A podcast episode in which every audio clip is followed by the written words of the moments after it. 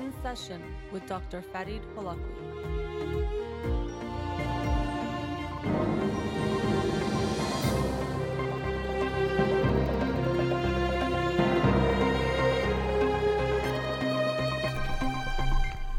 Good afternoon. Welcome to In Session. I'm your host, Dr. Farid Holakwi, and I'll be with you for the next two hours here on Radio Hamra. Studio number to call in 310 441 0555. I'm a licensed clinical psychologist, so you can call in with any questions related to clinical psychology, including any emotional, psychological issues, parenting issues, and relationship issues as well. You can also follow me on Twitter or Instagram or like my page on Facebook to get updates on the show or suggest topics or books for the program. And the shows are uploaded at the end of each week to my SoundCloud page and podcast on Spotify and Apple Podcasts. Again, our studio number 310 441 0555 wanted to start off the show today talking about um, what has been observed as a rise in hate crimes and violence against Asian Americans here in the United States over the past year, and some more notable cases that have been in the news lately, uh, specifically in, in the Bay Area, the San Francisco area, um, which is quite alarming. Now, the statistics, I, I was trying to find some from the, for example, FBI, they don't release them yet for the year 2020, but there are some other studies and people who are observing the statistics, and there does seem to be a huge rise. I won't give specific numbers because I saw different numbers, but we do see uh, a significant rise in the hate crimes against Asian Americans, and people feel this is fairly clearly a response or reaction, might be more of a better word, to the coronavirus, the COVID virus, how it's been talked about, um, and what it's led to people to feel about Asians or Asian Americans. I actually am reminded of after September 11th here in, in the United States how people um, felt about Middle Eastern individuals and feeling that because there was this attack and people felt, of course, hurt and scared and angry, there was a rise in hate crimes against Middle Eastern individuals. And, actually, what we see is obviously not just, it's not about actual dissent or there's nothing real about it. It's really about people's perception. So even individuals from India, which is not part of the Middle East, or Sikhs or other people who are not actually Muslim or Middle Eastern specifically, were also attacked in response to September 11th um, feeling that we were attacked and that anger and how we respond to that anger, something I'll also touch on later on. So, this is really concerning to see this uh, significant rise in hate and hate crimes and violence. Oftentimes, it's been against even elderly individuals, and it's something we want to think about because if we don't think about it, it might happen or continue to happen because we're just acting based on reaction and feeling. So, coronavirus has, of course, been a really horrible thing. It's taken millions of lives across the world and had huge impacts in other ways as well, from economic to educational, kids being home from school, social, uh, mental health has definitely uh, taken a big hit because of the coronavirus in various ways. So it has been a very bad thing. And yes, I know we try to look for silver linings and positive things, and there are many and lots of ways to, to find that from uh, people reevaluating their lives and how they're living their lives, to people spending more times with their family and loved ones, having more time for that, to uh, other things where people learning how to make bread or take up different hobbies, but slowing down their lives in some way. So people have found silver linings, but it has been really overall bad thing. We, we wouldn't wish this upon um, ourselves again. We don't want it to happen again.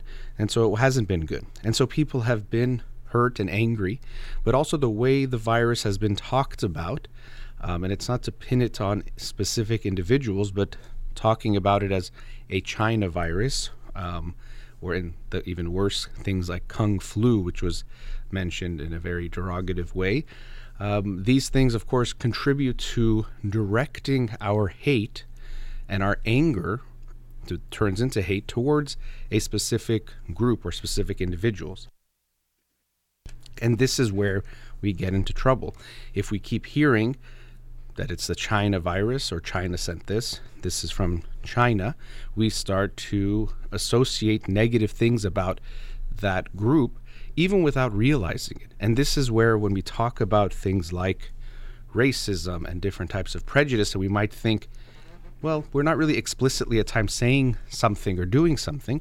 Little things, subtle messages, sometimes not so subtle, but even the subtle ones, they add up to affect how we feel about a certain group. So even if I tell you, for example, people from Cordovia are really bad people. They're really mean people.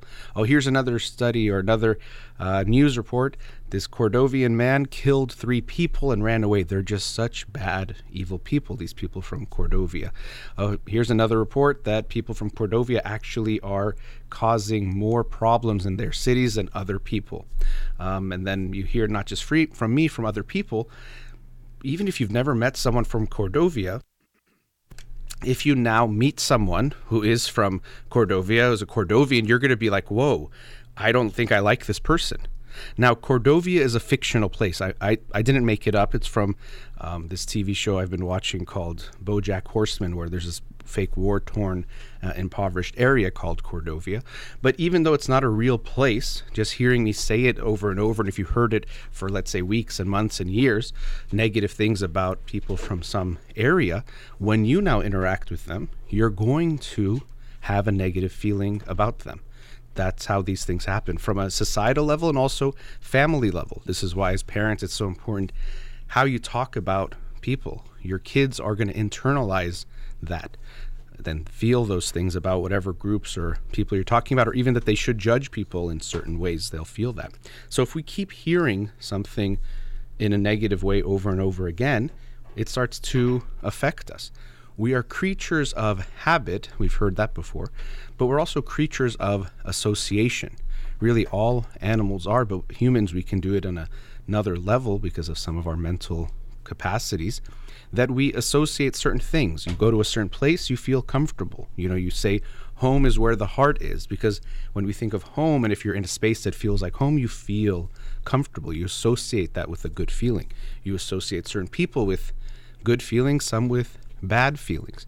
And so we make these associations often unconsciously, you're not even aware of them. I can just tell you the name of something or show you something, and you have a feeling about it. You might not be in touch with it, but there's some feeling about it.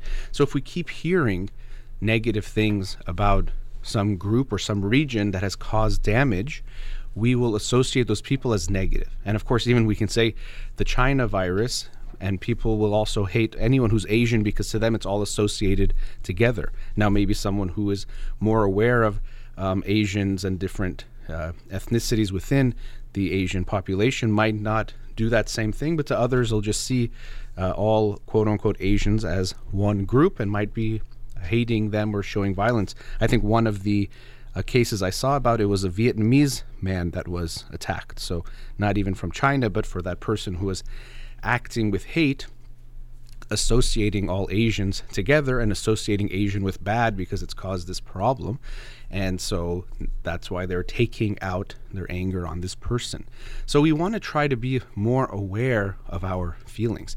And even I remember early on in the coronavirus, I saw lots of, of course, different videos. You still see them. I remember seeing even some Persian videos or videos in Persian of like little kids, and the parents were um, encouraging them, and the kids were saying negative things about China or Chinese people that sent us this virus and that they were so upset. And the parents were laughing and people were sharing these messages, and it might seem in some ways harmless or it's kind of funny, but we want to be aware of what that message is sending. Those kids that are hearing these things are now going to think of Chinese people, Asian people as bad people, or that they did something bad or they intentionally wanted to hurt people when that's not the case. So, looking at this issue of association, there's also this issue of justice or wanting things to feel fair. When we get hurt in some way, our reaction is to try to make it right, or what feels like making it right, either stopping the thing, but even further to hurt back the person that did something to us. Even I think of Uh, I see this a lot with Persian parents, where if the kid bumps into the wall, they go hit the wall, like as if the wall did something. But they're kind of saying, like, "Look, see, I'm, I'm mad at the wall that hurt you." and so I'm hitting this wall. Even though, of course, the only thing that's getting hurt is the parent's hand hitting the wall again. But they're in a way they think they're showing to the kid that look, we're we're mad at the wall that hurt you, um, and so we're taking it out on them. And so we still do that. We have that feeling when something happens. We want to find someone to blame. We want to find who is the culprit here, who's the one that has hurt me, who is the one that is making me feel this way, and I'm going to stop them and also take it out on them. But a lot of times in life, there is really no one to blame. Actually, sometimes people blame God. It's raining and we curse the gods or God. Why did it rain today? I didn't want it to rain because I'm doing something outside because we're trying to find someone to blame. And that's actually a common one. Or we can blame individuals. Something happened we didn't like. Whose fault is it? But we have to accept sometimes that bad things happen in the world. And it doesn't necessarily mean there is a identifiable culprit or someone who did something wrong. There isn't necessarily someone for us to blame. We almost have a need or a desire for there to be justice in the world or what we think is fairness. So we want some kind of sense of closure, justice to make things feel all right. And when that's not there, it feels a little bit like something is missing until we get that.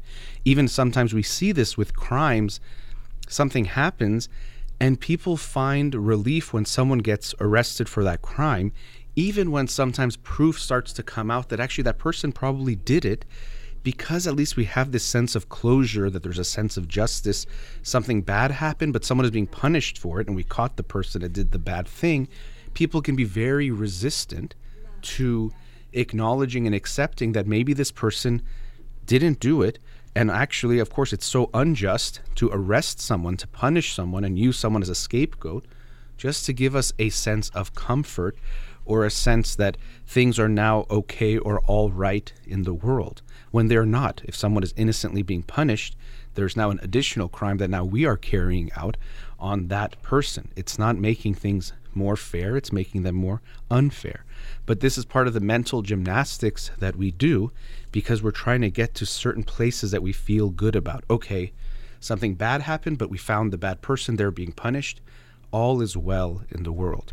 We even have this sense of a what they call a need for a just world, a psychological concept, where we want things to feel fair, and this is why we can at times blame a victim. So if I tell you this person was attacked, it could be scary to think it was just random. Maybe it wasn't their fault. Maybe, you know, I've done that same thing myself. But we say, oh, they were walking on the street at 11:30 at night. Mm, that's not really safe. They probably shouldn't have been out that late. And so, you know, I guess, you know, that's what happens if you're not careful. These things happen when all of us have been walking on the street that late and later. But now, when we hear this story, because it makes us feel uneasy, because we think, well, if the person did nothing wrong and something bad happened to them, that's a very scary thing because then I can't protect myself. Because even if I do everything right, I still might get hurt or be the victim of some kind of violence or crime or aggression and that could feel very scary. So there's a need to justify from both sides that we find the person that was wrong to punish someone, but also on the other side, blaming the victim at times to say, well, it must have been their fault somehow. And this is also what we've seen throughout history, and it still happens very strongly, becoming less that when a woman is sexually assaulted, very often it's like, well, what was she wearing? Used to be actually a very acceptable question to ask, or uh, did she drink or did she do this? Somehow trying to find a justification for what happened to her rather than seeing that something wrong happened to her and that's not okay. That should never be acceptable. So, coming back to this issue of the hate that is being uh, sh- uh, laid out on the Asian American population and Asians in general, it's something we have to think about a bit. It's been in the news so much negative sense about China and Wuhan and this disease that's caused so much havoc on the world that it's likely affected all of our feelings about China and about um, uh, people from Asian descent, it has probably had an effect because we've seen so much of that in the media. And we can't completely make it disappear, but we can try to be more conscious of it and be aware of that, and even be aware of things like uh, jokes that we make or comments we make that might seem harmless. And I'm not trying to say we should never joke about anything, but we do have to be aware that there is an impact of the ways we think and talk about things and the things that we keep saying affecting the way we automatically feel about other people. You know, I even heard there's a organization that is trying to create uh, or, or match. You could volunteer to chaperone an elderly Asian individual during this time so that they can feel more safe going around you know if they need to go somewhere do something because they're there's it's creating a lot of fear and anxiety when they see these images of uh, elderly asian individuals being pushed even killed when they've been pushed at times and things have happened to them it, can create a fear and so when i hear about an organization like this at one hand it's like oh that's that's so kind that they are thinking of this to create that and that people would volunteer to do that that's a very showing the the good side of humanity and something really beautiful. But then, as is often the case for me when you hear about a charity, it's heartbreaking to think that there's even a need for this, that there's a need to chaperone elderly Asian individuals so they don't feel afraid, one, and that, that they actually don't get attacked. The fact that that is a issue is sad. Just like if I, when we say there's an organization that might pay for cancer treatments for children whose families can't afford it, that's so nice that they're doing that in kind and wonderful, but then it's so sad that we even have this issue that we're not already taking care of children and families who are dealing with a health issue that that has to even be taken care of. So it was heartbreaking uh, on one end, as long uh, also while it was positive to hear that people want to help and are thinking of that, but that this is the issue. But something we want to be aware of. How much do I contribute to this? It's not just things that are happening on the outside and something just to be aware of. You might see it around you uh, in more acute ways of actual aggression or violence. Of course, to anyone, that's not okay, but we're seeing this rise and it's just something we want to be mindful of. All right, let's go to a commercial break. Studio number 310 441 0555. We'll be right back.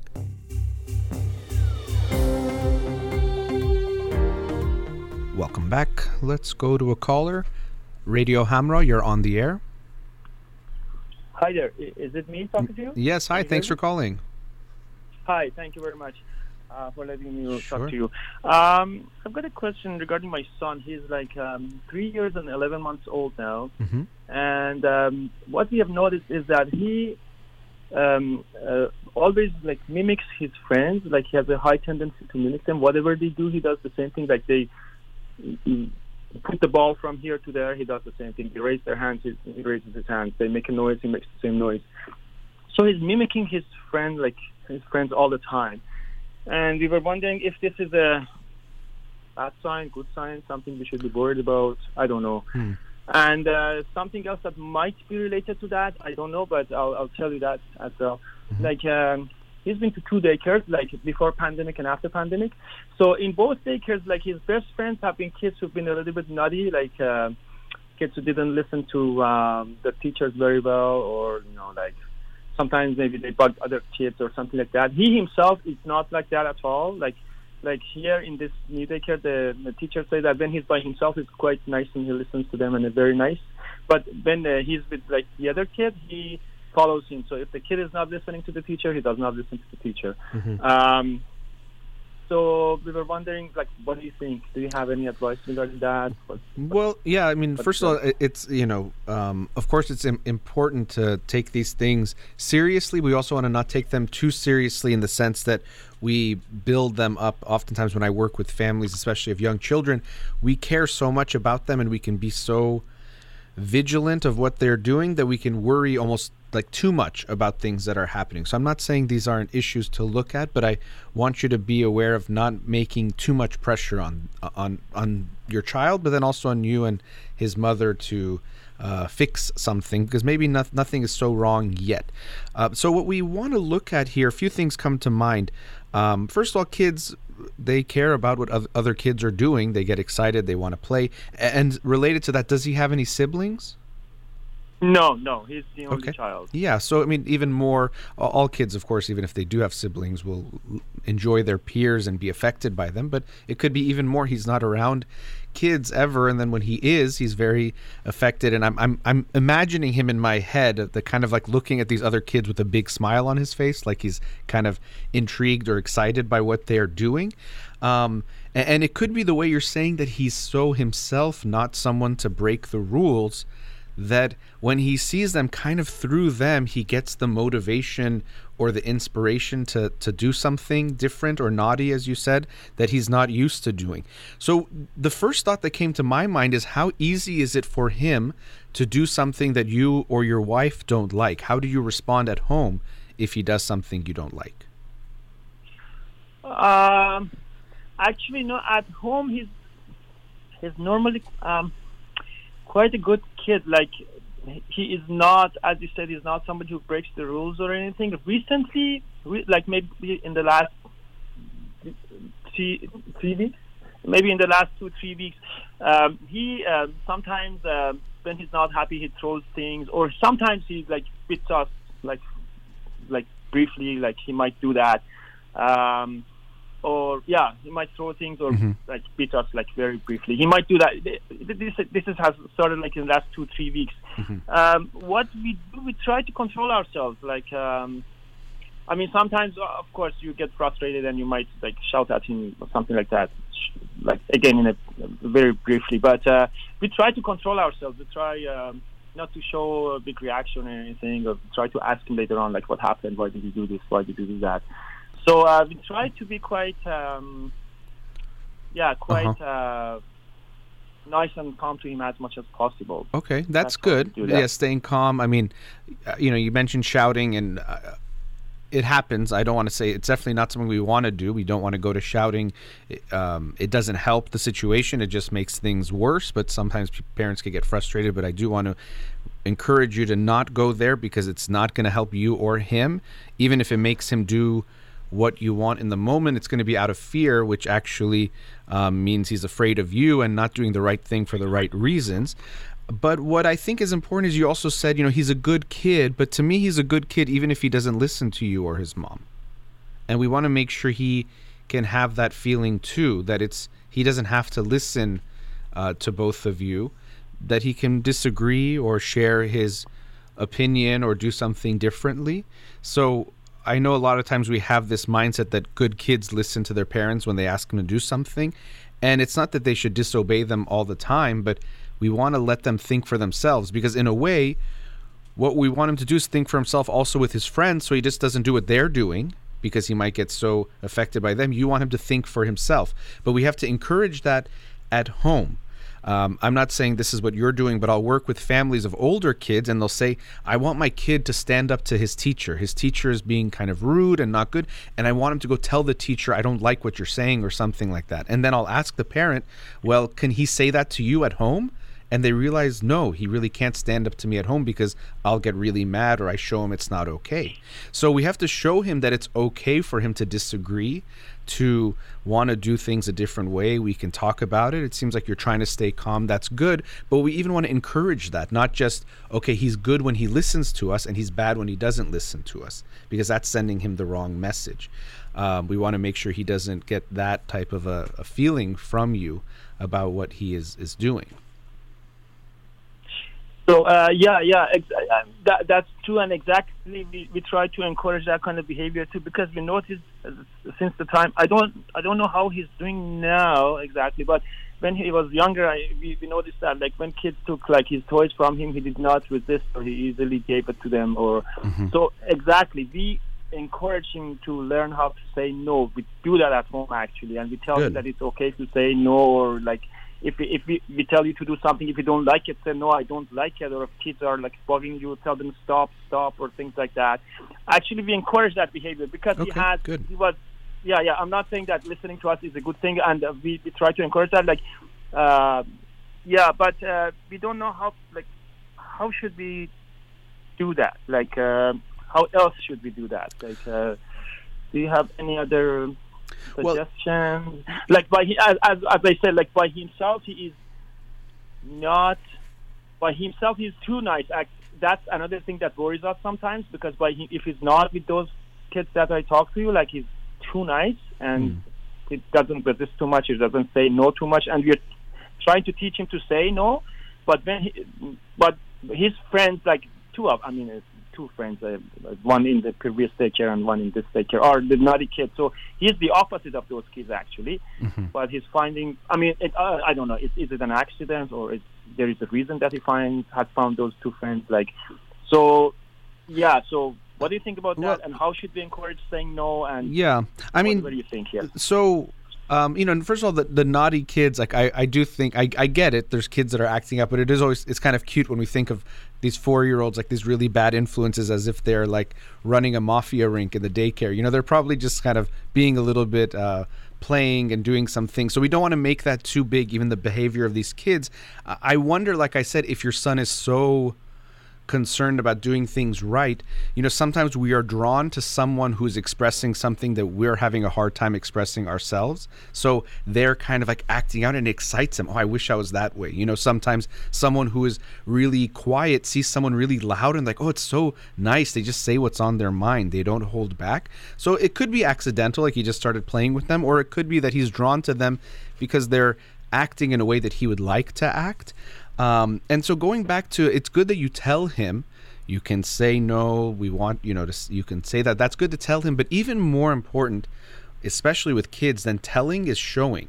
So it's how we react when he does say no or does something we don't like. Or even when you tell him later on we ask him why i was going to bring this up before. You know that kind of a why it's a tough question. What what can he answer to that why? Uh, you know, it, it puts him in a place and you're kind of judging the behavior.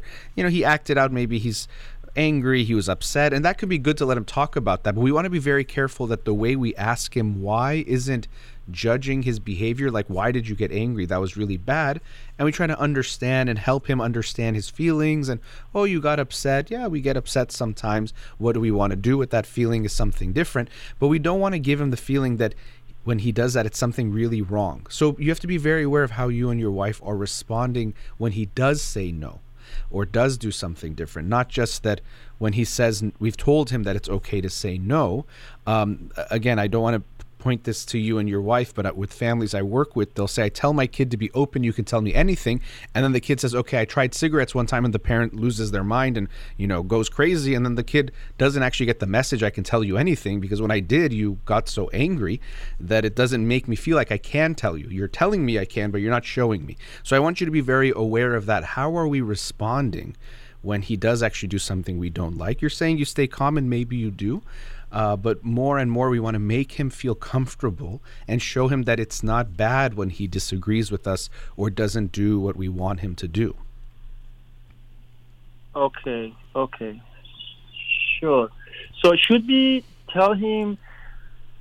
Uh, should we tell him anything about like mimicking his friends, following them? Like, should we tell him don't follow them when they do bad things, or any any reactions regarding that? Should we do anything, or just Well, overall, you know, overall, we, you know, look, we all get affected by the people around us. And again, this is where if you just tell him, it doesn't mean that he's not going to follow them tomorrow. And when our friends do good things, we, we're, we're influenced by them too. And uh, even what good and bad is, is a little bit of a gray area. You know, they're playing and, uh, you know, what, what is it that you're worried he's doing at school that's so bad?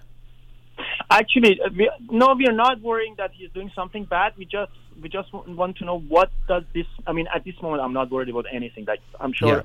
Um, I, actually, I've heard from the teachers that sometimes when the the other kid does something bad, sometimes he doesn't do it. Like he he Yeah. understands. Like sometimes he tells him like, "Don't do this. This is not good." I, he has done that too, so he understands what's good, what's bad, mm-hmm. and I'm not worried about him to become like a criminal or anything like that.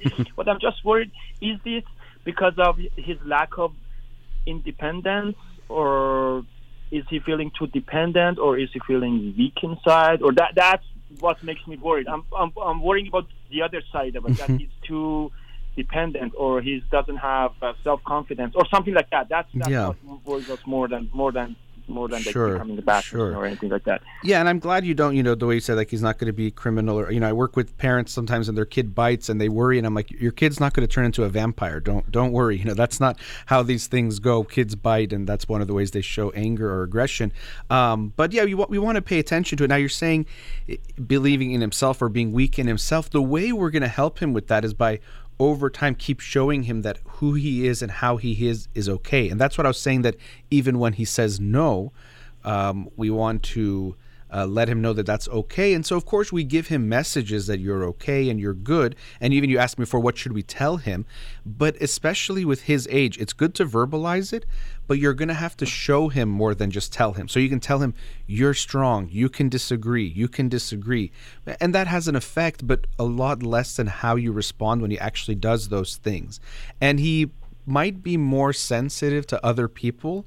Um, you know, everyone cares about other people's thoughts or feelings. Some people are more sensitive to it. They pick up on it more. Oh, they don't like this or they like this. And so he g- might get affected by them more. It could partially be a strength that he might be more aware of other people and could connect to them and understand them better. But yes, we don't want him to be losing himself completely because of that either, which I think is your concern. So I think what's important is that we let him make decisions, and um, you probably are already doing that when it comes to things around the house or his own, especially his own thing. What are you going to wear? What does he want to eat? Uh, are you guys giving him that space to make decisions on his own?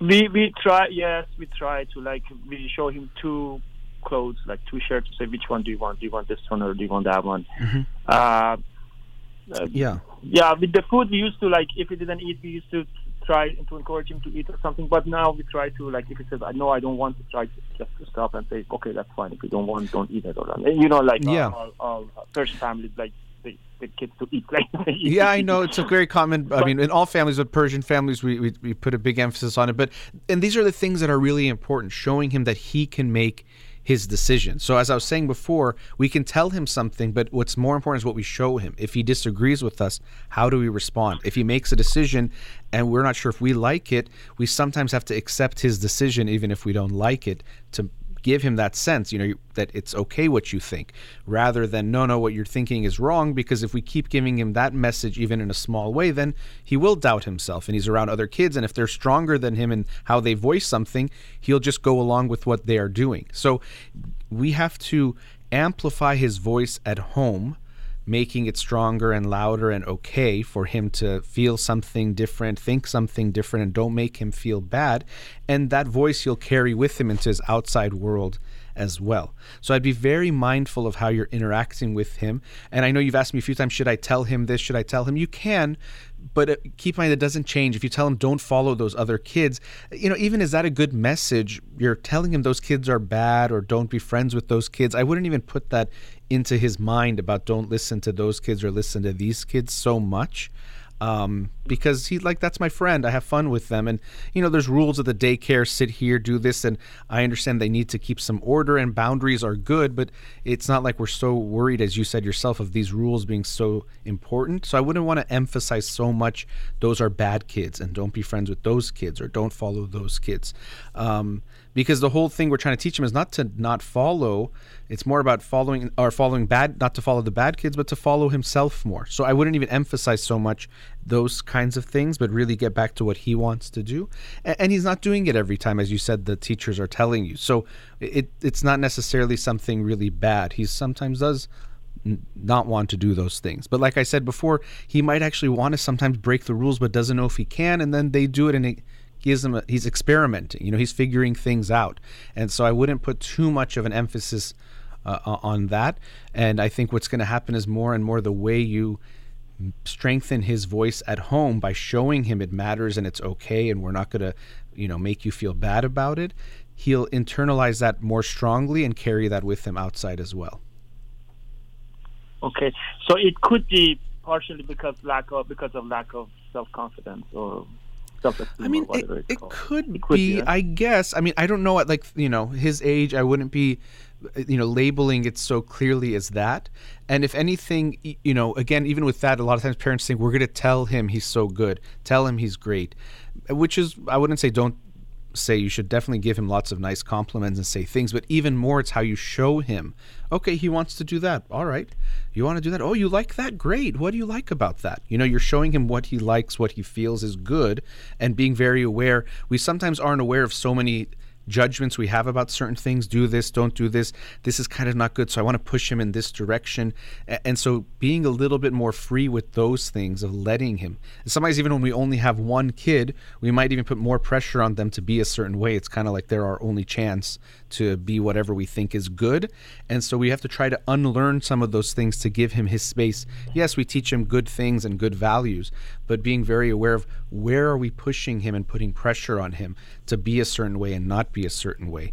And the more we make him feel good about who he is, rather than he'll feel good when he becomes a certain way, then he'll feel better about himself. So, um, he might just also be more sensitive. I wouldn't say he's necessarily has low self esteem and we want to put that label on him.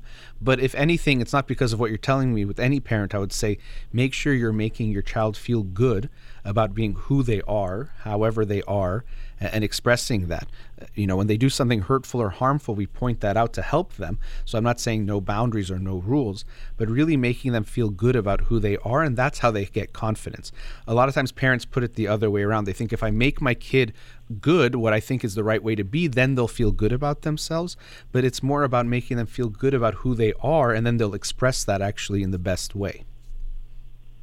Right. Thank you. Yeah. The other thing my wife wanted to tell you, like, is that I mean, a continuation of the same thing. Um, like sometimes the teachers get surprised how heavily he mimics the other child. Hmm. Um, yeah. So okay. I mean, I, yeah, it's okay. not, other kids don't do that really. Um, I, I don't know. I mean, I, I mean, it could be. Yeah, some level. The only child could be part of it. You know, he's not around other kids. He's just so excited to be around other kids, and so he's kind of copying them and playing. And I, I wouldn't. Again, there's nothing we can just like.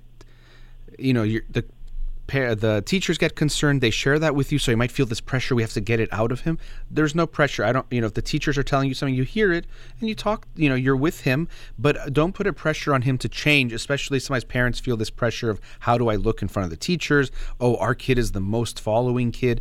They're going to think we're bad parents that are making him a follower or whatever you know whatever goes through our minds and we put an extra pressure on ourselves but even more importantly on the kid to change when it's not good it's not going to change tomorrow you know? Whatever you there's no um, pep talk or lecture you can tell him today that tomorrow he'll never follow a kid again, which even isn't even a good thing to begin with. But just saying that it's not, there's nothing you can do that's going to have such a big impact.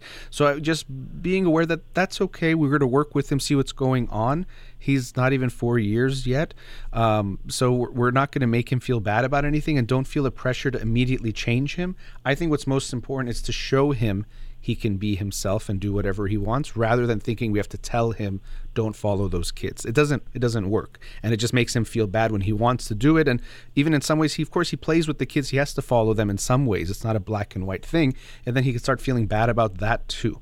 So i'll just be very aware of that. We're not going to change it and don't feel like you need to and the teachers will tell you but don't let that kind of uh, embarrassment or whatever it might be that comes up for you put a pressure on you and then especially put a pressure on him to change immediately okay thank you very much sure and two other things that might be well let's see or might not okay uh-huh. let me we I, I d- thought we were going to wrap up but i since you have a few more questions i don't want to stop us we, we're past the commercial break i'm going to put you on hold we'll come back and talk after the break okay sure. Sure. all right thank you we'll be right back Welcome back. Before the break, we were with a caller. Let's go back to him now. Caller, are you still there? Hi. Hi. Okay, so you said you had a few more. Uh, we were talking about your son, three years, 11 months old, and you said you had a few more um, issues related to what we're talking about. So I wanted to give you a chance to, to share those. Go ahead. Thanks a lot. Uh, so, yeah, the other thing is that I don't know if it's related to these things or not. Like, uh, so he wakes up like at night, like three times, four times a night, mm-hmm. and he calls us like we have to go to him. I don't know if that's related to these issues. Is it important or is it not? And um, well, kids can wake up. You know, I mean that happens at times. Um, it could be related. You know, we also just want to obviously look at him as a whole child. So, is this necessarily exactly related to that? It, it probably is in some way that it could mean he has some anxiety a lot of kids wake up in the middle of the night at his age. He's not the only one. So he could have more anxiety and feel, you know, he's more sensitive to things, as I was saying before. and So he might wake up. So in that way, it's related, but it doesn't mean, you know, this sleep issue is, it's like they're causing one or the other, but they might both be part of who he is, which is someone who might be a little bit more anxious um, or on the anxious side of things or on the spectrum. Okay, so to relieve that anxiety, again, what you said, like showing our, try to make a strong personality, like show in our behavior that he can say no and stuff like that. Well, Like, yeah, is, that- that something that increases the uh, decreases the anxiety?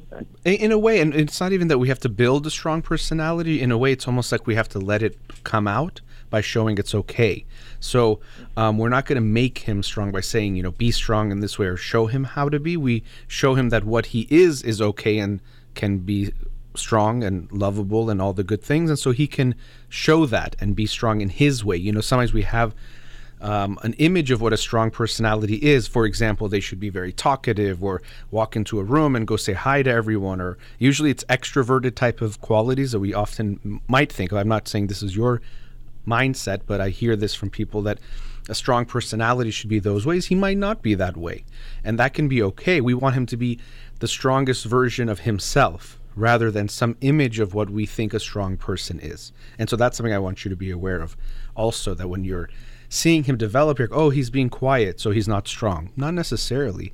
Um, I'm not going to label your son as an introvert yet, but there's this book called um, Quiet by Susan Cain, The Power of Introverts. And I think she does a great job in that book showing that we have this mindset that extroverts are stronger or better when there's a lot of good that comes from introverts. And at the end of the day, we want to let people be who they are, and people are different in different ways. So um, I want you to also be aware of that when you say strong personality, that we sometimes have some assumptions of what it means to be strong, which might not necessarily be the case. We want him to be the strongest version of himself. Right, right. So like the other day, he got I don't know why he got angry, but um, um, like he he has a little guitar that he plays with. So I played a little bit and I gave it to him, and maybe he couldn't hold it properly or something. He Mm-hmm. hit it to the ground very hard. What should I do in Hmm. a case like that to help Well- him? Should I? What should I do? Yeah, well, Let we want to help him. Now, maybe he just saw you hold it and then he couldn't hold it, you know, so that added Maybe, to what he was maybe, feeling. Maybe. Um, I'm feeling maybe. maybe. Yeah, it might. We don't know. I, I don't, and we don't know exactly. And of course, we can try to understand. Like I said, you know, you said before about asking him why, which isn't necessarily bad. We want to be very careful with the word why, or when we're asking why. It could be either to judge or in a judging way, or in an I want to understand better. So you know, if someone says, "I want to be," um, uh, you know, a, a doctor when I grow up. Oh, we, we can say, "Oh, I want to know why. I want to understand," or we could say, "Why? Why would you want to do that?" In a judging way. So when we try to understand his feelings and asking him why, I want you to be very aware of not making him feel judged, but make sure you're trying to understand him better, and it's okay that he's feeling that way. But I would reflect that to him. Oh, it seems like you. Oh, did you get frustrated? You couldn't hold it. Um, maybe. Oh, maybe I can help you. You know. So we want to, uh, as always, we empathize first and try to help our child uh, understand their own feelings. He doesn't really get it. He just feels something strong and reacts. But we verbalize, oh, it seems like you got frustrated. It seems, oh, you couldn't hold it. Maybe daddy can help you hold the, the guitar this time, or what do you want to do? Asking him. Um, so I would always try to talk to him about his feelings in a calm way to show him what he's feeling is okay, what he's feeling we understand. Now, it doesn't mean that whatever he does, we says is okay. So if he starts breaking everything, we won't tell him that's really good, break everything. But we can talk about the feelings. Oh, it seems like you got angry, or you know, you got frustrated, or you got so upset that you couldn't, you know, hold the guitar or do something. So I would reflect and talk to him about his feelings um, and, let him know. Even as adults, we still sometimes break stuff. Or I was talking about it even in the first segment about how we, you know, we, we hit things when we get upset because we get frustrated. So it, it's not something I would say that's something really bad that he did that, and we want to make sure we don't give him that feeling that he did something bad. Thank you. And um, I think the last thing probably. Mm-hmm. Uh, the, the, so so the things like when like when he wakes up, for example, in the morning, we all wash our faces and hands. And he never did that before.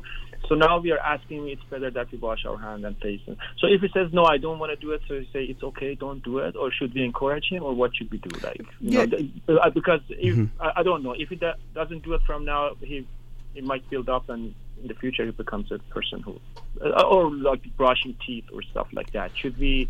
How should we make him do that? Should we, if he says no, say respect and say, okay, don't wash, don't brush, or mm-hmm. what, what Well, th- yeah, these things are, are tough, and they're these are the challenges you know we we deal with, even with ourselves. Getting ourselves to do what we think is good or right is already hard enough. Trying to help someone else do that, especially a kid, it, it is tough. So we have to accept that, and it's not a black and white that we just let him do whatever he wants completely. And I know I was telling you to encourage him, so I don't want to sound like I'm contradicting, but we can have a conversation with him. First, we even talk about why do we do these things. You know, you know, we like to wash our face or we brush our teeth because we feel clean. It keeps them healthy, and so we we don't just make it into a thing you have to do because we you know you know almost it comes off as, as a punishment and you know that we have to do these things we don't like but that we do these things that sometimes you know it's not so fun or and we could try to make it fun, but we might not want to do because it's good for us. So I don't want to say that if he says I don't want to do it, don't even say anything. Uh, you can have a conversation with him about it. It's like, oh, you're not in the mood to do it today, or you don't feel good, and then see what he says. So it's more of a conversation than just focusing on did he do it or not. Um, and you know, we we all are this way. We're so focused on like specific results, and I get the sense from talking to you. Um, my feeling has been a slight anxiety there in general that you might have. And of course, that means your son could have it as well. And so you could get more focused on these things of did we get it done or not, where it's not so important if he washes his face today or he doesn't wash his face today or brush his teeth one time. It's not the biggest part, but it's having that conversation with him about what's going on okay so oh you didn't want to do it today i know sometimes it's not fun maybe i can help you like so you know you have a conversation you support him so it's not just um, either he does it or he doesn't do it. This is different, but it reminds me of I work with parents who have kids who have social anxiety. And before Corona, let's say, there would be birthday parties and the kid would get nervous because they have social anxiety but the parent would say well you know but i see them go to the party and after they get over that nervousness they have so much fun. But then the next week it's another birthday party and the same thing happens again. And so it's not that we just tell the kid okay you are having anxiety stay home but we also don't say no you have to go you have no choice but we support them to do the thing that we know is going to be good for them and even they'll feel good about. Um, so we kind of talk about oh well i know you're nervous but do you remember last week when you went? And I know you were nervous that time too, but then it seemed like you had so much fun. And we start to see if we can help them and how do we support them? Can we come up with a routine that helps them? So, in a similar way, um, when it comes to what he's dealing with with these things. I don't want you to just focus on does he do it or not, but turn it into a conversation with him and see how you can support him in doing those good things. First, by talking about why we do them anyway, and like this is why we do it. It feels good, and mommy does it, daddy does it. This is why we do it, and then if that something comes up and he doesn't want to do it, that we actually try to support him um, in getting it done, but we make it more of a conversation and just focusing on the end result of did he brush his teeth or not. Okay, thank you very much. Sure. Uh, I, my wife wants to ask another question. Do we have time or no? We, if you make it quick, yeah, because I want to. Yeah, but sure. go ahead. Sure. So um, another thing is that like when he's playing with a friend of his, like, another another kid comes around, um, like he has a few friends that they normally go and play with the other kid as well, but he doesn't go or feels shy, so he mm-hmm. stays away and he feels bad. Like feel, yeah, yeah, he's lonely. He doesn't go. He doesn't go play with the other kid, and so his friend goes away too to play uh-huh. with the other kid, and he stays there and he feels bad and he feels like a little bit, I, I don't know, sad or something. Mm. Is that well, he, he might feel sad, and we want to help him through that too. We can't, you know, again, it's not, uh, I'm feeling there's a sense of like, how do we get him to do certain things, which I understand, but that could also be related to some anxiety of trying to control the situation. We don't like seeing our son being sad because the other friend went, we which our friend our son would be going to, or he's the one that initiates, which I can understand. But again, we don't want to make him feel bad for being the way he is. He might be more quiet. He might be more introverted being an only child, he also doesn't have as much interaction with kids that maybe other kids are going to have. So we notice it, but we're not going to try to tell him what he's doing is bad that he shouldn't he should go play why is he sitting there? That's definitely not what we want to do is make him feel bad about it. If it comes up we can you know if he's able to talk about it then we can have a conversation. Oh what happened? He says oh i got sad that you know uh, Timmy went away and played with the other boy, and I was sitting there alone. It's like, oh, at first we stay with the feeling. I, I can see that made you sad. You didn't like it. Um, you wanted to play with him, and he went away. And he's like, yeah. And so you stay with him a while. Then you might be able to explore. Well, what do you, what do you want to do? Like, what what would, would you want to do next time? And he might say, I don't know. Maybe I'll go with him or something. But we help him explore how to deal with that situation. But there's nothing we're just going to tell him that then tomorrow he's going to feel so confident and go do whatever you know he wants to do and go play with other kids and not be afraid he might have some of this anxiety we're not going to talk it out of him or you know squeeze it out of him by just saying something or doing something quickly. We want to make him feel more comfortable. Some kids are a little more shy. They're slow to warm up or they don't they have a harder time initiating. We want to make him more and more comfortable, but you know, I don't want it to get into this place where we have to try to change what he's doing. It's probably not going to happen. So we talk to him, we see what's going on, but don't expect him to change. What you also want to be aware of, I don't know, you know, I do want to wrap things up, but you and your wife, the ways you are, you might see some of yourself in him. So if you are a shy kid, you see him being shy, and you remember it didn't feel good to be shy, so then you almost want to get it out of him. No, no, no, don't be shy, don't be that way. And we put a pressure on him to change because of not feeling okay about ourselves and seeing that in him. Um, and so if you and your wife also might have some of these traits that he might have, you might notice that happening as well. So, uh, something I felt from our conversation of course, you care about your child, you want him to be happy now, and also to help him grow and become the best version of himself and to feel good about himself.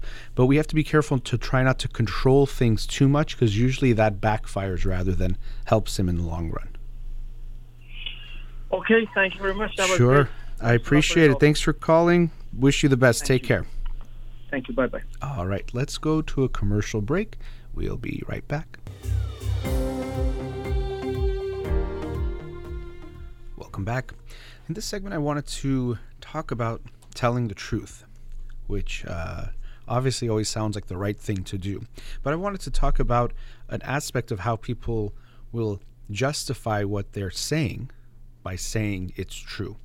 So sometimes someone will say something mean or they'll say something uh, harsh or they'll randomly say something and they'll say, well, what? It's true. And I think this is a very poor excuse and justification for saying something. So I'm definitely not a legal scholar or a lawyer, but I've heard when there's some things called necessary but not sufficient, meaning that you need that, but it doesn't mean it's enough to say that something is uh, like let's say true or uh, qualifies as something. When you say it's necessary but not fi- sufficient, that's how I think we should look at truth. You definitely shouldn't say things that are not true or lie. So I'm not obviously going to advocate for that. So saying something true, it, that should be a necessary thing of anything you're going to say, but we shouldn't think that's enough to just say something because it is true. So you might say something mean to your partner or mean to someone and then say, well, it's true. Yes, it's you need to make sure what you're going to say is true, but that's not enough. Because essentially, infinite number of things are true at any moment. I could say it's Wednesday, I'm sitting in this room, I have headphones on, I'm wearing my watch, this table is red, and that's just things I'm looking at around me if I'm saying about past and future and all things. There's infinite types of things or numbers of things I could say. But what we're looking at is I'm choosing to say something. And it reminds me of the quote, I don't know if it's from Socrates, but essentially that, you know, there are a few steps of like looking at what you're going to say. But um, one of the parts you have to look at is, am I adding something to the silence by saying what I'm saying? You don't have to say something, obviously, at any given time. But again, just saying because it's true, you have to say, well, is it something I should be saying? So, uh, like I said, I work with couples, and sometimes they'll say something to the other person in a hurtful way and then say it's true. And so, this also comes to this point of where people will talk about, um, they'll say it in a uh, bad way of, F your feelings or your feelings don't matter when they absolutely do. Uh, they even will say this, well, facts don't care about feelings. And that's true, that we shouldn't hide the truth, or if you're doing research on something, we shouldn't uh, hide the, the knowledge that is being gained because maybe someone won't feel good about it. And that at times does happen. I'm definitely not advocating for that. But people also take this to mean that if I say something and it's true, it doesn't matter how someone feels about it because I'm saying something true. So, first, choosing to say something itself is a choice, but then how we say things is important and something we should care about, especially if you're talking to someone um, you love, or, or even if you're making a statement in general in public. You you should be thinking about how people feel about it. Again, not to hide your message, not to take away from your message, but to say that you don't care. That doesn't mean that what you're saying is okay. So if you're talking to your partner, you might not like something they did, but there's a whole range of ways you can bring that up that will, first of all, have a big impact on how that conversation is going to go. But also, if you care about your partner, you'll be mindful of how they're going to feel about what you're saying. And a little caveat here uh, I'm not saying that if someone doesn't like something, you shouldn't bring it up or say it. Because uh, one of the things I try to advocate on this show is to encourage people to have difficult conversations, uncomfortable conversations. So you're in a relationship and you're feeling sad about something your partner keeps doing. I'm definitely not saying, well, you have to care about their feelings, so don't bring it up. Almost the opposite. You need to bring it up, even if you know they won't like it. What I'm saying is how you bring it up is going to be very important. The words you choose to use are very important. So uh, I want people to think about even their own relationships, even friendships, but especially in your romantic relationships and your more close relationships, almost always there are these unhad conversations that need to be had. There has been things that have been unspoken or not talked about that need to be talked about in order to prevent the relationship from becoming unhealthy and damaged and even leading to its end, or also to make the relationship better and stronger. So I, have worked with couples, and they sometimes have using a Persian term, a tarofi type of a dynamic. So by tarofi means kind of overly polite type of a dynamic. And by this, I mean that they don't want to ever do something or say something that might bother the other person. So, oh, no, no, I'm okay. Yo, I'm okay with that. No, this is okay. Everything's okay. Nothing is not okay. Everything is fine. And so, this is where we choose uh, avoiding conflict and a level of what feels like peace over closeness. And so, if you avoid conflict, you avoid closeness. You can't have a close relationship if you are avoiding conflict. Doesn't mean you need to fight all the time, of course not. But if you are avoiding conflict, you are avoiding closeness, and there's only a certain level of intimacy you can develop in that relationship. So I want to, at the same time that I'm saying be mindful and don't just say anything because it's true, I also don't think it's contradictory to say you need to have conversations that are at times uncomfortable because there the intention is different. You're having the conversation because you think it's important to have, even if it doesn't feel good. You go to the doctor and they do some kind of a um, maybe I don't know why this came to my mind. A colonoscopy doesn't feel good, but it's to get some information that's very helpful to potentially even save your life. So that's why you're doing it. So, um, you know, not to compare uh, conversations to colonoscopies, but sometimes they can feel as uncomfortable for people and they avoid them the same way they might avoid going to the doctor because it feels uncomfortable. We don't know what's going to happen. We're afraid the other person gets upset. We're afraid, you know, it turns into a bigger fight. We're actually oftentimes we avoid conflict because we're afraid of losing the person through conflict when actually we might uh, lose the relationship because we avoid conflict. Oftentimes, couples don't talk about things, and the problems and the issues don't go away. They just fester and build up and get worse and cause more damage and more distance and more space because if you're not talking about something, you feel less close. If it's some kind of a feeling, it might grow. You might become more resentful. So, paradoxically, our avoidance of conflict, which we might have done because we thought it would preserve the relationship, might actually sadly lead to the end of that relationship. So, again, I'm a very much a big advocate of having the important, uncomfortable, and difficult conversations because those are necessary to build and maintain a healthy relationship. But coming back to this issue of truth being necessary but not sufficient, people use this in a similar way that I hear people say, well, it's actually legal. And you know that when someone tells you that the thing they are doing and they say it in that way, actually, it's legal what I'm doing, you know that means they're doing something that they even realize is kind of wrong or seems bad, but somehow there's some loophole that legally it's not considered wrong or you can't be held accountable or uh, you know can't be criminally or civilly you know prosecuted or affected in some way. And they're saying actually it's legal. So the same thing when people say well it's true it has that same feeling. You know you could walk up to someone and say you have a big nose. Might be true but does that mean that was right for you to say it it's true but not necessarily that's sufficient enough to make that comment and so you always are responsible to ask yourself out of all the things that are true why did I say this thing? So again, don't say true is enough. Because I work with families, couples where they'll say something really mean and they'll say, well, it's true, so you can't be upset with me. And that's absolutely not the case. Something is true, it can be important to bring up, but how you bring it up is part of your responsibility. So if I'm upset with someone, I can't just say, um, you know, you did this and, and say, let's say, say it at a bad time. Maybe I'll say it in front of other people and say, well, it's true.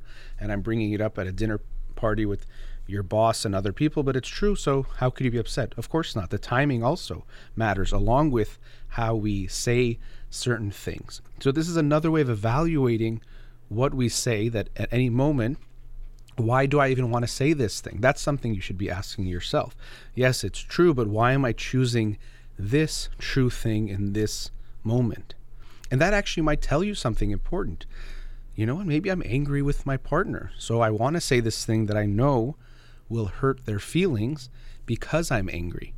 And if we can have that awareness, then we could stop ourselves and say, well, instead of saying this hurtful comment, why don't I actually talk about what I'm actually angry about or talk about that feeling in a way of owning my feelings, um, using some of the cliche things of I statements or sharing what your experience is, rather than saying something mean and using the guise that it's a true statement so they can't be upset, but really you're just trying to get a jab in more than anything else. So always ask yourself, why did I say that? I want to kind of understand that. And I mentioned with the previous caller about why, how it could come off as either judgmental or coming from a place of understanding. And we want to have that same experience with ourselves. We always want to be asking why, looking at the intention of what we're doing people very often get fooled. Well, someone did something nice, so that's good. Well, what's the intention? Are you getting someone a gift so that they do something for you in return as a favor or to use them down the line? Or you getting them a gift because you genuinely care about them and want to give them something and hope they enjoy it and experience that in a positive way? That's a very different intention.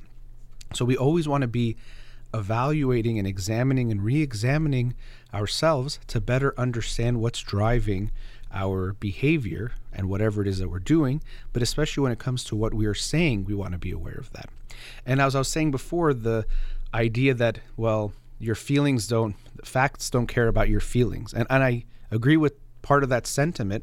The part I don't like is when people think, well, you can then say something however you want and you don't have to care about how other people are feeling as a result.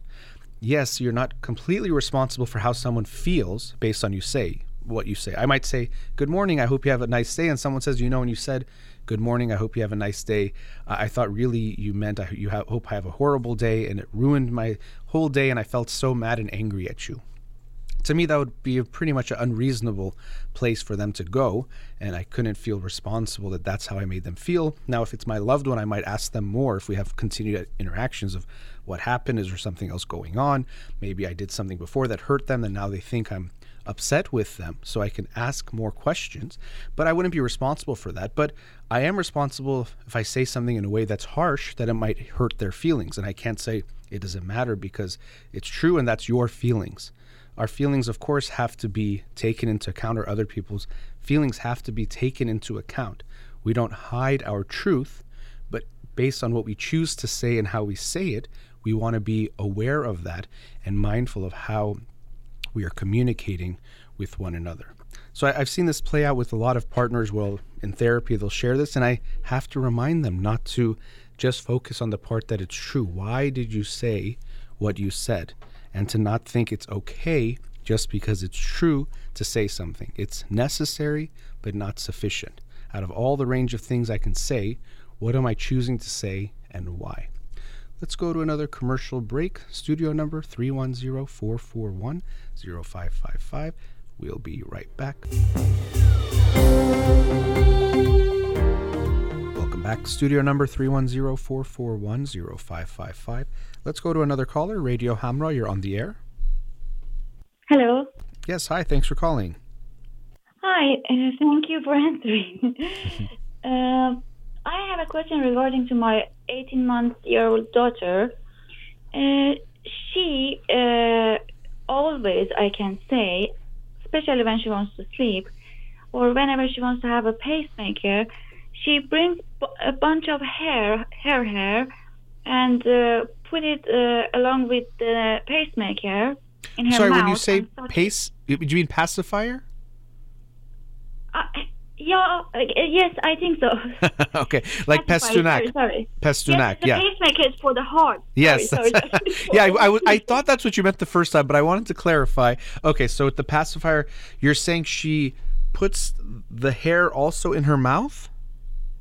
Uh, before her hair was so short, she was grabbing my hair and put a bunch of my hair in her mouth, into her mouth. Hmm. And now her, and I was removing it all the time. And even she was going to uh, her father and um, wanted to bite the head for having her his hair. And uh, now her own hair is uh, long enough. So whenever she has the pacifier, she bring the hair also and put together with the pacifier in her mouth. And no matter how many times we remove it, she does it again and again. And I want to know the reason. Yeah, I'm not. I'm not sure. You know, it, it's something we can look at more. What's what's going on? She doesn't actually. Does she actually chew on the hair, or Yes, uh, does yes, she ever swallow the hair? No, no, she doesn't swallow the hair. She chews. Okay. Is there anything chew else that she does? How is her eating in general, or are there other things that she bites or eats that are kind of uncommon? I mean, kids her age put a lot of things in their mouth, so that's itself not that uncommon. But is there anything else that she does with her food or eating that concerns you? No, nothing special. Okay. So that's the only thing is the the hair um, that she does. Yes, and Okay. and even sometimes when she ha- doesn't have the pacifier, she do it only with the hair. Yeah. So it, it, there could be a way that it's comforting for her. Um, I'm not sure why. Sometimes kids do this at her age. It's so I don't want you to get too concerned yet. There's something called pica where children will eat things that are not food, but it seems like you're saying she's not eating it. She just kind of chews on it.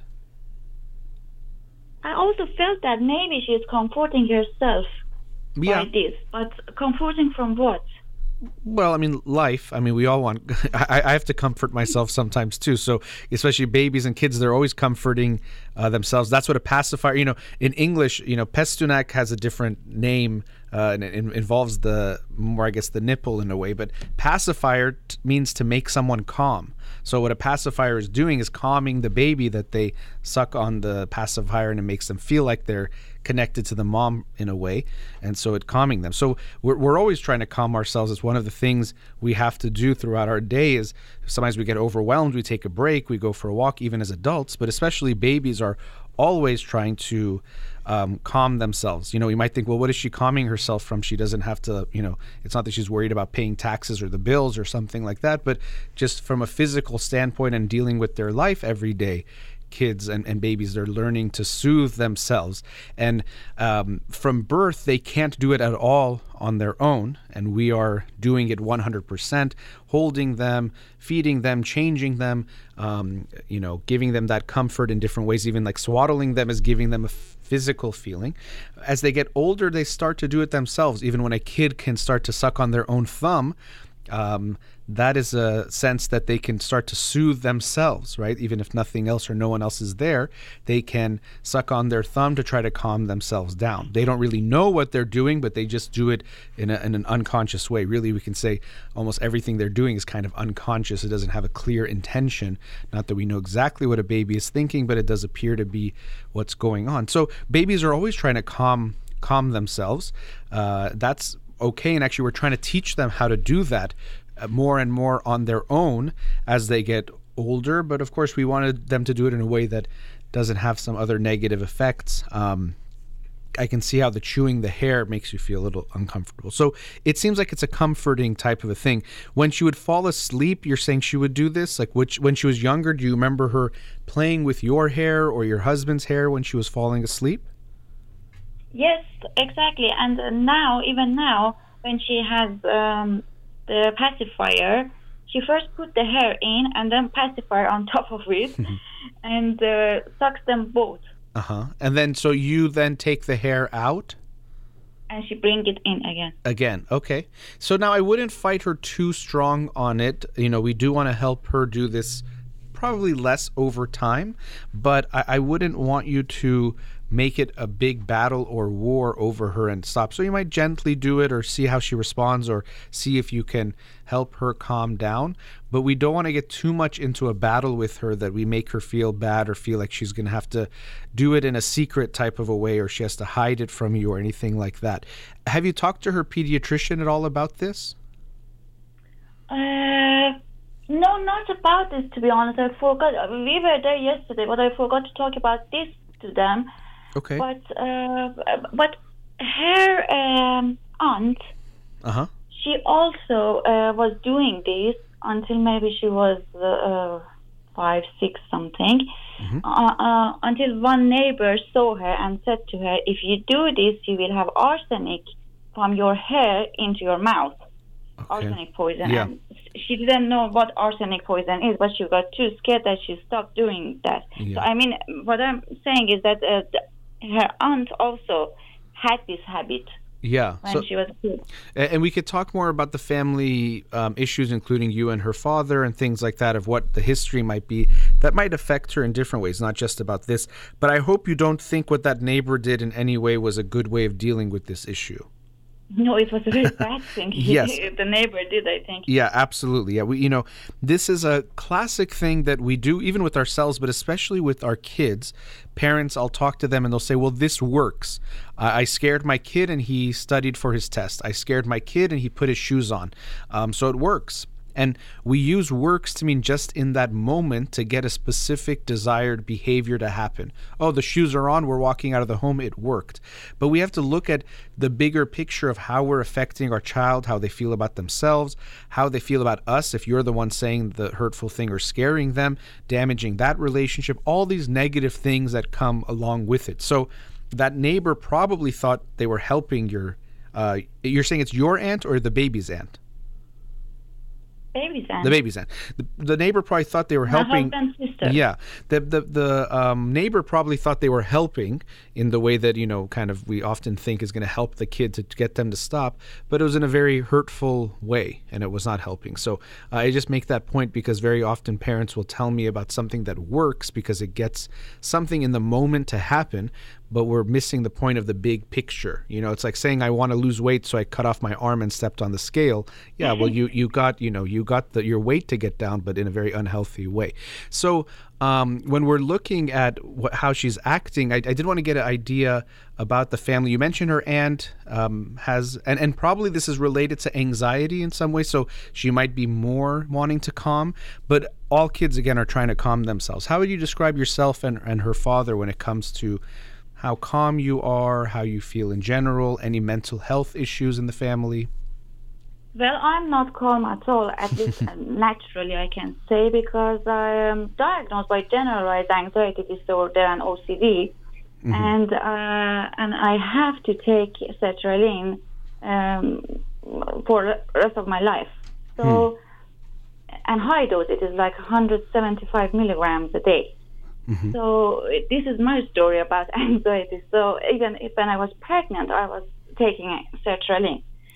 Um, So this is, you know, something, you know, when you ask me what is my child calming themselves from, uh, you know, you probably aren't feeling so calm also. And she's going to feel that. It's going to affect your child and we have to be uh, aware of that. Not that I'm saying, you know, you're trying to deal with it on your own, of course, which is good, but um, of course that's going to affect your child. So genetically, she already will have that from you, but then also uh, environment-wise and how she feels, how calm you are, and this is I always encourage parents, uh, you know, we're trying to help her, of course, but one of the best ways you're going to help her is by taking care of yourself. The lower your anxiety is, the more calm. I already did, to be honest. Okay. Uh, I have been to 27 uh, CBT sessions and uh, also therapy sessions, Great. and uh, still I can be in contact whenever I need. And I am taking my medications also, so I did whatever was possible That's for my wonderful. anxiety. That's wonderful.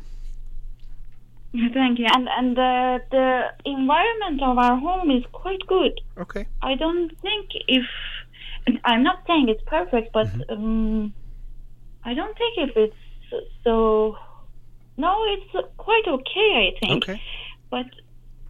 Yeah, a- uh, and I'm not saying that it isn't necessarily. Um, and even I also want to be careful that we don't say that what your daughter is doing is something so bad necessarily that we're trying to find well what's so wrong about your home. Maybe you know nothing, and what she's doing isn't such a big deal.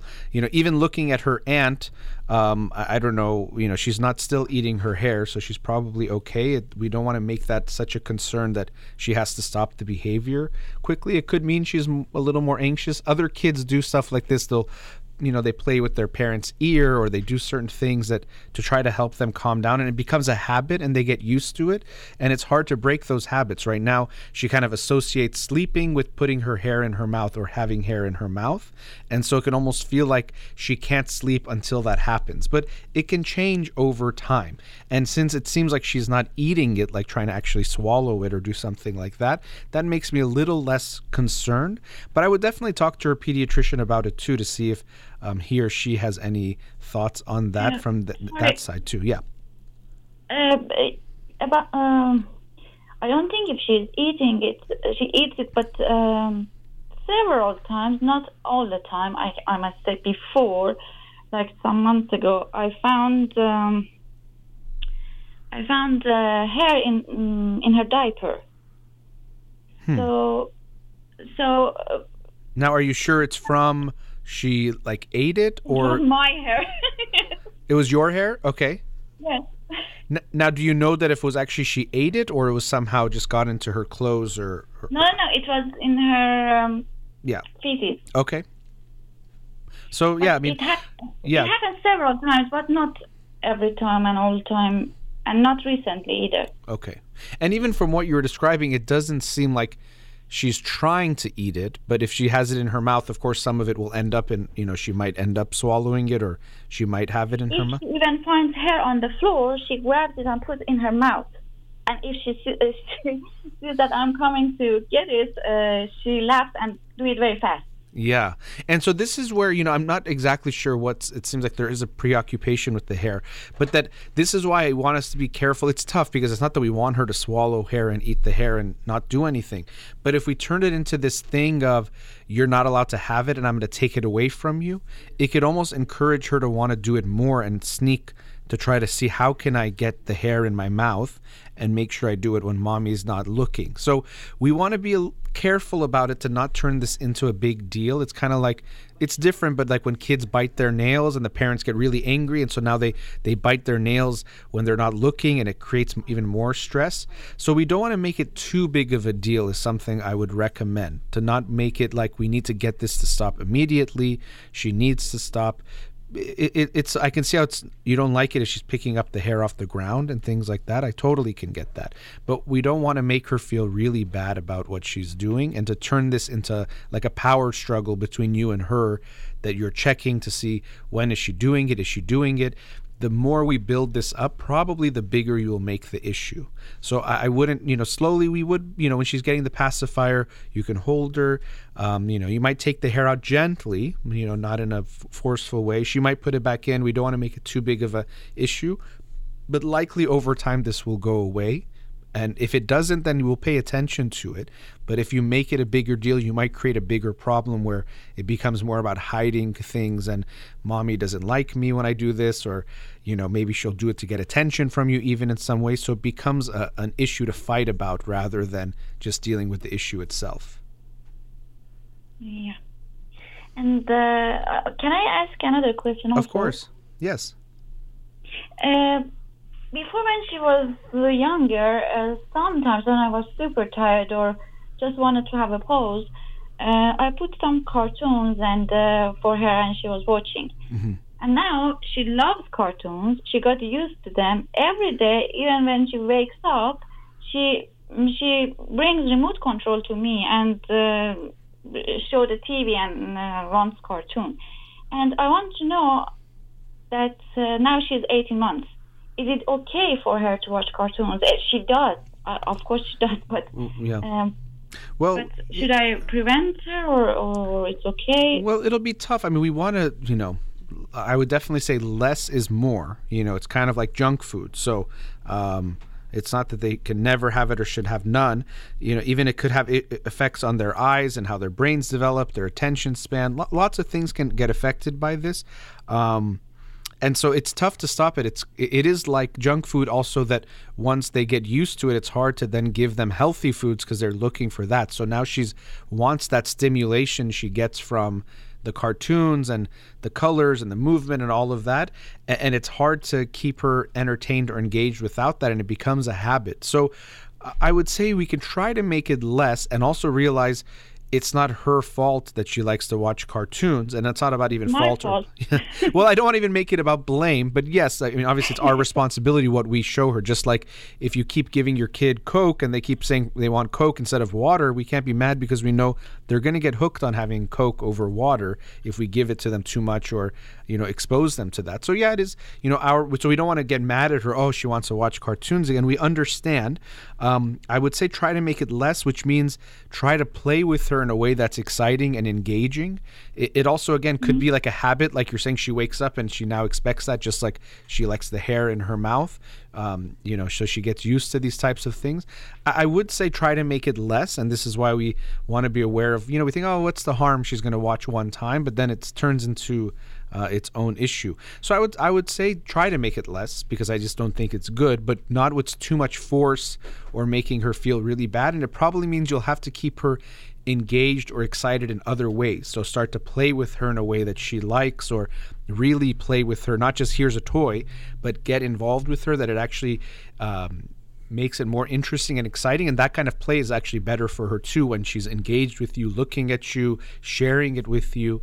See if you can have more of that and try to make the TV a little bit less. I mean, obviously, I know you know that, but I don't want you to try to make it okay, we have to shut it off completely and never let her see it again either. It's probably going to be a process. Oh, okay, okay. So thank you so much for your Sure. Nice Thank talking You. to you. Good luck. Take care. Thank you. Have a nice time. You Bye bye. too. All right, let's go to another commercial break. Welcome back. Let's go to another caller. Radio Hamra, you're on the air. Uh, is that me on yes. the air? Yes, thanks for calling. Yeah. Thank you so much. Uh, yeah, my question is uh, about my daughter. She's 21 years old and uh, she's a kind of very, uh, uh, very stubborn and disordered. Her room is like disaster.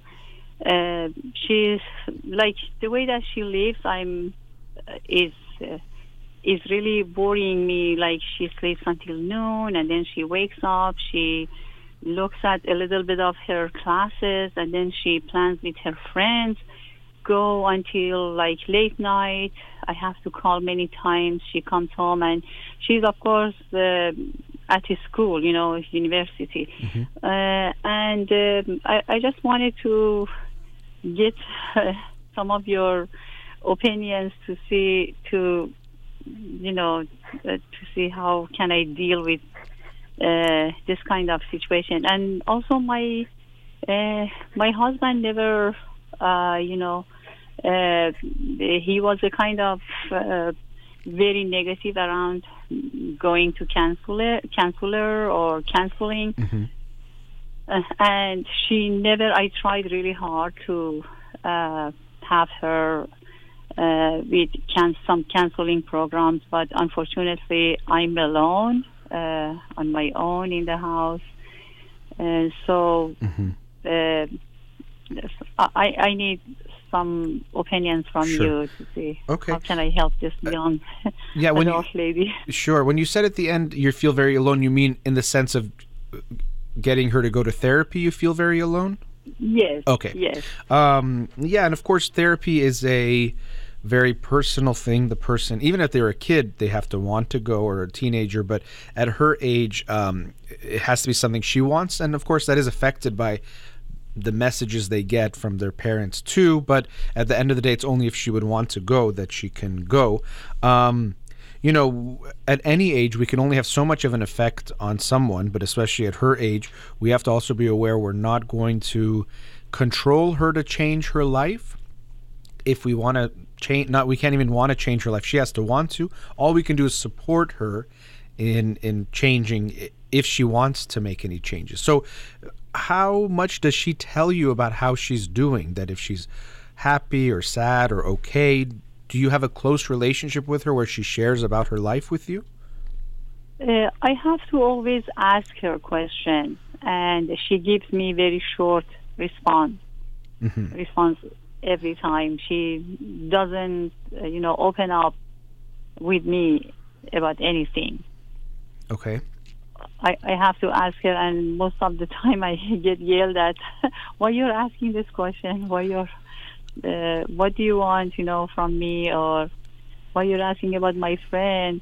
Uh, of course, I try to to be very, uh, you know, to not be uh, dead ended. You know, the questions. Try to. Not be very controlling uh, questions. But uh, she gets mad. She doesn't Yeah. like me bring up any question. Well, I mean, you know, I know you're saying you're trying not to ask controlling questions, but it seems like she feels like you're trying to control her. So her That's experience, that's and that's exactly what she's feeling. Right. And so that's what's more important. Obviously, it's good that you, you should try not to be, but if she's telling you she feels controlled, um, that's important. And, uh, you know, this goes back to what I was saying before about when we're trying to ask why or under, you know, ask more questions. Are we asking just because we really want to understand? Or is it in this case you're worried and you want to maybe change something if it's not okay and you're hoping she's going to make a change? Yeah. And Yeah, so, I'm, I'm worried because some friends I have seen, uh, they have been in smoking habits, and I have seen my daughter. I have found some kind of related smoking uh, things in her uh, bag and uh, backpack. so are you So looking, It makes me are you looking through her backpack? uh, yes, Okay, why are you doing that? I, I did. you know, I just You caught myself. I asked you. I asked you why in the same way I say you shouldn't ask why. But um, so you're looking through her stuff as as an, she's an adult. Uh, yeah, when she was uh, high school, she had friends that they were uh, using marijuana, and uh, by accident, uh, I went to her room to grab something, and I smelled. I felt like some kind of uh, strange smell, and I looked at her backpack. I felt like it's warm, and I found something.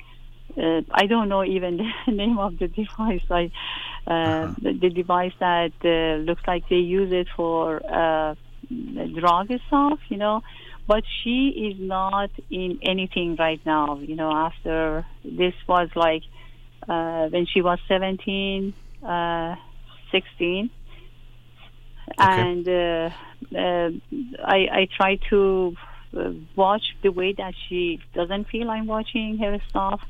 Yeah, but that's still. uh, I, I mean, so she's like that, and it still makes me kind of my heart always uh, a kind of too uh, too worried. You know, my heart is always like. Mm-hmm. Uh, uh, like a kind of want to stop. Uh, what is she doing? What is she using? You know, But you know, so like but but you're gonna have to accept that you can't, and that maybe she's even okay. I mean, I don't know how she is, but you might have certain ideas about um, uh, uh, you know, certain substances that n- I'm not saying they're necessarily good, but for example, um, I know with a lot of the Persian families I work with, marijuana is this like the worst thing in the world, but they drink alcohol all the time and they serve alcohol. And alcohol might even be Yeah. worse for us in some ways, especially physically, than um, you know marijuana. So it, it's we have to be aware of that. We sometimes have these judgments or values on things that don't necessarily mean it's completely true, but it's a feeling. And from what I'm already gathering from you, you know there is a lot of controlling and you being in her space and trying to not let her know that you're in her space but she's feeling it. She feels like you're Oh, too involved or trying to get too involved and control her. And unfortunately when you do that she's probably going to tell you less and less about her life because she knows that if i share something with my mom first of all she's likely to judge it. And then two she's going to try to change it and make the decision for me. So i'm not going to tell her. So i do want you to be aware that I, I can feel your anxiety, and even you said it yourself. You're so worried about her, but if anything, you're just going to push her away, and so anxiety makes us want to try to control the person or the situation. But unfortunately, what we do is we just push them away, and even you're going to have a less of an impact, and really more importantly, less of a relationship with her if your job turns into surveillance i'm going to have to figure out what's going on and then trying to control her mm-hmm. you're actually going to get mm-hmm. less and less close to her over time Okay. And her room is very messy. Like, but look but see what you just said I walk i, I know inside her room, i know but see what you just walk in the room. that's fine. You don't need to walk in her room. She needs to go in her room if she wants to. But see, what you just said is, oh. I, I know I'm not. I'm not trying to tell you exactly do what I was saying, but you're saying, okay, but how do I control this part of her life, her room? I mean, you, I mean, you have to let her. Maybe she. I don't know if she's okay. I don't know your daughter. Uh, maybe she's depressed and her room is that way, or maybe to you it's messy and she's okay with it. I don't really know what's going on, but I want you to see that if you play the role of I have to try to control her or tell her it's not right or change her, that's going to actually make you further away from her. She's not going to tell you, even if she's not, right now, if she's not okay, she's probably not going to tell you because she knows Uh, that your what you reaction, mean? What kind of whatever, what okay. signs I have to look uh, if she's not okay because she's not going to counseling or she doesn't want to talk to anyone about her life. But maybe, she, well, I'm sure she does. I'm sure she talks to people in her life, like her friends, um, but she might not be telling Yeah, you. yeah. But what I'm saying is, the more you make her feel like you're going to judge or control what she's doing, the less she's going to tell you, and the less even impact you can have on her life. So your feeling is, I have to somehow, you know, tell her what to do, or convince her to do this, or change this. But the more you do that, you're actually going to have less of an impact on her life, and be less close to her. You know, the unfortunately when we have a certain strategy we just think i have to do that strategy better. So if we feel like we have to control our kids to make them safe and good we just think okay if it's not working i have to just control better or control more rather than realizing we have to try to shift that mindset and dynamic and relationship of controlling them, especially as she's getting older. You know, she's 21. Um, of course, it's your choice and your husband's choice if she's living there and figuring out those types of dynamics and whatever is going on there. But at the end of the day, if it's her room, it's her room. So I don't think she owes you to make her room look a certain way. Yes, if someone's room is really, really messy, we might worry, okay, are they okay? I'm not saying it means she's not okay. That I can understand that when you see what she's doing, but not that she has to do it for you. Um, and make you feel okay about it. So you're gonna have to try to accept that you're gonna have less and less of an impact on her life, which is tough because I get it. You're you might be worried about her, but from, from what I'm hearing from you, you might worry too much about her in general because there's definitely a sense of anxiety I'm getting from what you're saying. Parents obviously brings out an anxious side of us anyway, especially if you feel like her hus- your husband, her father is not, you know, maybe doing enough. You might think it's up to you, but I think you might be taking on too much of a responsibility thinking you're supposed to make her life a certain way or turn her into something which is not, you know, your responsibility. You can't do it. You can't make her become something. You have to just allow her to be herself and you can be there with her and have a relationship with her but your focus should be on your relationship with her not on getting her to do something or not do something Uh, yeah. So my husband keep telling me leave her alone, and then Mm-hmm. if I if I don't tell her it's ten o'clock, you know, p.m. Uh, uh, she won't come home. She she stays. Well, you uh, can out make you can make one. certain boundaries What- of you know you can make certain rules with her that you make with her. Emphasis on that, not just tell her this is your. Uh, you know, 10 p.m. is not very late for a 21 year old. Now, uh, you know, so I mean, I don't know exactly what time you think is appropriate. You can have conversations with her, but even the way you're saying it, I understand this is unfortunately how we can feel when we're anxious. You feel that if I don't control things, they're going to get out of control. She's going to be out of control. Everything becomes bad. And uh, you can have rules and boundaries that you make with her, but you're going to have to try, which is challenging in general, but I think especially it's going to be for you to accept that more and more I have to let her live her life. I'm not going to get her to do things. Okay, so you remind her what time it is. She already knows. Her watch will tell her, or her phone will tell her anytime she wants to know what time it is. But you want her home because you're worried about her being out. But maybe she's okay with it. Yeah, based on what we planned. Yeah, like you said, we. Um, uh, I have had my boundaries with her, but Okay. uh, you know, she. She doesn't time she respect them? out, I have to Yeah. remind her that. Well, it's not. You're not really reminding her. I get what you're saying, and what can be a problem also for you is that you and your husband are not on the same page.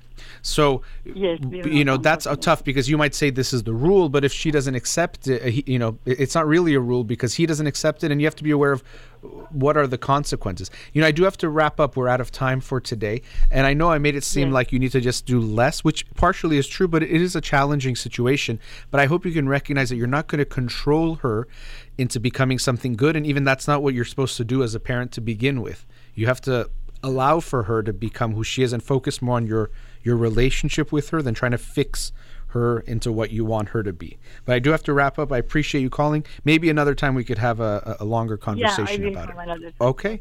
Thank Have a great day. Take care.